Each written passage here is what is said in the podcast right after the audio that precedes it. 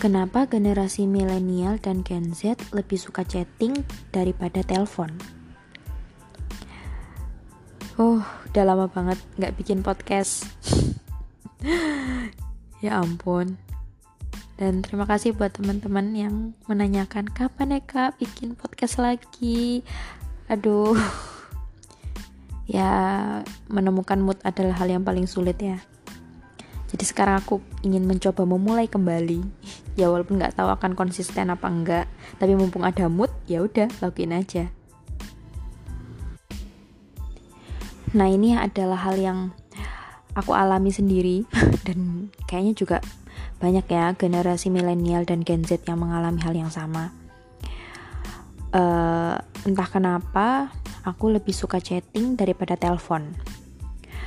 Pernah berada pada masa di mana jadi panik sendiri ketika ada telepon masuk, apalagi dari nomor yang gak dikenal. Tapi yang lebih bikin bad mood adalah di telepon atasan di luar jam kantor atau pas weekend. Ayo, siapa yang punya pengalaman yang sama? Nah, pengalamanku di telepon atasan pas weekend atau di luar jam kantor membuktikan bahwa 99% adalah ngasih kerjaan. Itulah kenapa aku pernah berada di fase takut ngangkat telepon, jadi stres sendiri, panik, bahkan sebelum telepon itu ku angkat. Bahkan yang lebih parah, aku jadi takut deket-deket dengan HP. Aduh, sampai segitu banget ya. Stres karena pekerjaan, jadi waktu istirahat berkurang.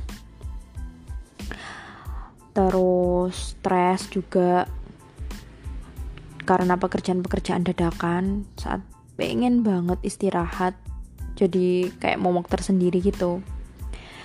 Itulah kenapa aku mengalami phone phobia kadang pikir juga sih kayak chat aja gitu. Tapi apa aku yang aneh ya? Kok nggak suka telepon dan lebih suka chatting? Nah ternyata pas ngobrol sama curhat dengan beberapa temen ada juga yang ngalamin hal yang sama. Panik attack ketika ditelepon jadi, kenapa ya generasi milenial dan Gen Z lebih suka chatting daripada telepon? Nah, balik lagi istilah phobia. Jadi, phobia itu meningkatnya anxiety, rasa nervous tentang apa yang akan dikatakan orang ketika telepon. Jadi, gejalanya itu biasanya ngerasa deg-degan, terus sesak nafas ketika mau mengangkat telepon atau sedang telepon dengan seseorang.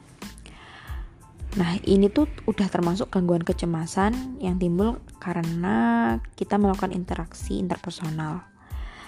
Terus aku mikir, kenapa harus generasi milenial ya yang ngalamin hal kayak gini? Nah, ini ada artikel ya dari Bank Mycel judulnya Why Millennial Had Talking on the Phone Generation Mute Millennials Phone Call Statistic jadi secara singkat di artikel itu menyebutkan kalau generasi yang lahir antara tahun 1981 sampai 1996 memiliki sejenis kecemasan akib, e, ketika menjawab atau melakukan panggilan telepon. Nah, berdasarkan survei yang dilakukan oleh Bank Mycel ini terhadap 1.200 responden, 80 per, 81% milenial menghindari panggilan telepon. Nah, alasannya itu beragam. Yang pertama, 75% menyatakan kalau telepon itu time consuming. Lain uh, alasan lain itu salah satunya adalah disruptive, inefficient, annoying, stressful, menimbulkan konflik, lalu kurang private. Nah, terus alasan kenapa generasi milenial menghindari telepon salah satunya adalah 63% menyatakan kalau eh, nggak uh, notice tuh ketika ada panggilan masuk. Alasan lainnya itu susah sinyal, lagi rapat, lagi nyetir, HP hilang atau HP rusak. Nah, menurutku uh, phobia ini nggak 100% kesalahan dari generasi milenial sih.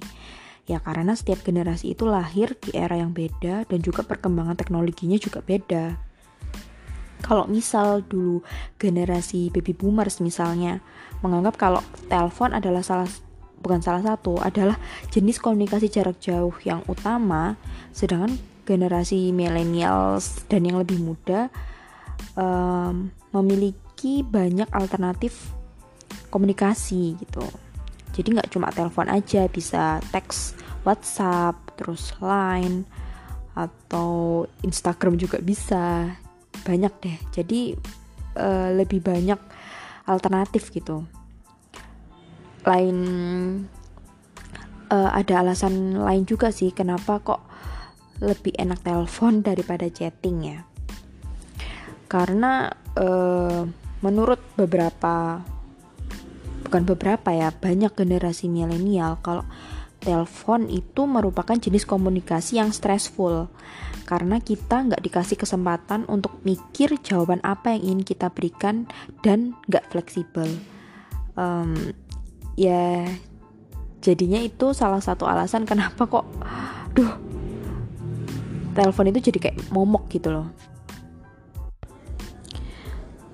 Nah akhirnya setelah masa-masa itu aku sekarang menemukan caraku sendiri untuk membuat aku lebih nyaman dan menjaga kesehatan mentalku terkait terhadap phobia yang tadi aku alami. Nah, tips yang pertama dari aku itu mode silent HP.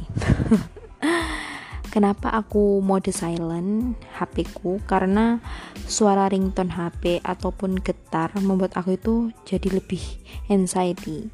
Jadi aku memilih untuk silent aja HP ku. Toh aku tetap bisa fast respon karena berapa uh, dalam sehari mungkin 12 jam kali ya. Enggak enggak ya mungkin ya 7 jam lah aku mantengin layar HP jadi kemungkinan untuk aku tahu chat itu masuk adalah lebih dari 80% lah. Nah ketika aku nggak uh, pegang HP atau ketika HP ku taruh itu berarti saat-saat yang aku nggak nggak pengen diganggu atau lagi pengen uh, quality time misalnya. Jadi ya ya udah. Kalau ada telepon yang gak keangkat waktu aku lagi pegang HP tinggal chat aja. Misal kalau itu dari atasan aku bilang aja maaf pak tadi sedang bla bla bla gitu. Misal sholat makan mandi atau baru bangun tidur ya sebutin aja alasan kenapa tadi nggak pegang HP gitu. Ini akan bikin aku lebih lebih siap gitu loh. Jadi aku pegang HP ketika aku memang benar-benar siap untuk menghadapi konsekuensi pegang HP itu. Nah e, cara kedua tuh tarik nafas panjang dan tenangin tenangin diri dulu sebelum ngangkat telepon. Jadi intinya lebih kayak membangun vibe positif aja dan berusaha untuk nggak overthinking duluan. Ya karena nggak semua telepon dari atasan itu ngasih hal yang aneh-aneh gitu nyuruh yang susah-susah. Kadang juga cuma nyuruh hal-hal yang simple atau cuma sekedar konfirmasi atau tanya aja. Jadi aku mencoba untuk menghindari pikiran-pikiran negatif nah kalau memang dikasih kerjaan ya udah terima aja dulu. Nah pas udah selesai telepon tarik nafas panjang lagi. Kalau memang urgent ya udah kerjain saat itu juga. Tapi kalau misalnya nggak urgent atau bisa didelegasikan ya aku delegasikan gitu. Intinya cari mood terbaik aja waktu bisa ngerjain tugas itu biar kita juga bisa kerja lebih efisien. Oke okay, segitu dulu. Ceritaku tentang phobia semoga kalian-kalian yang juga mengalami hal yang sama dan lagi struggling dengan phobia juga bisa mengambil sisi positifnya. Yang pasti kita nggak bisa menghindari telepon itu terus-terusan dan cara yang paling efektif ya hadapi. Coba untuk biasakan mengangkat telepon dan uh, turunin aja tingkat overthinkingnya. Semoga bermanfaat. See you next time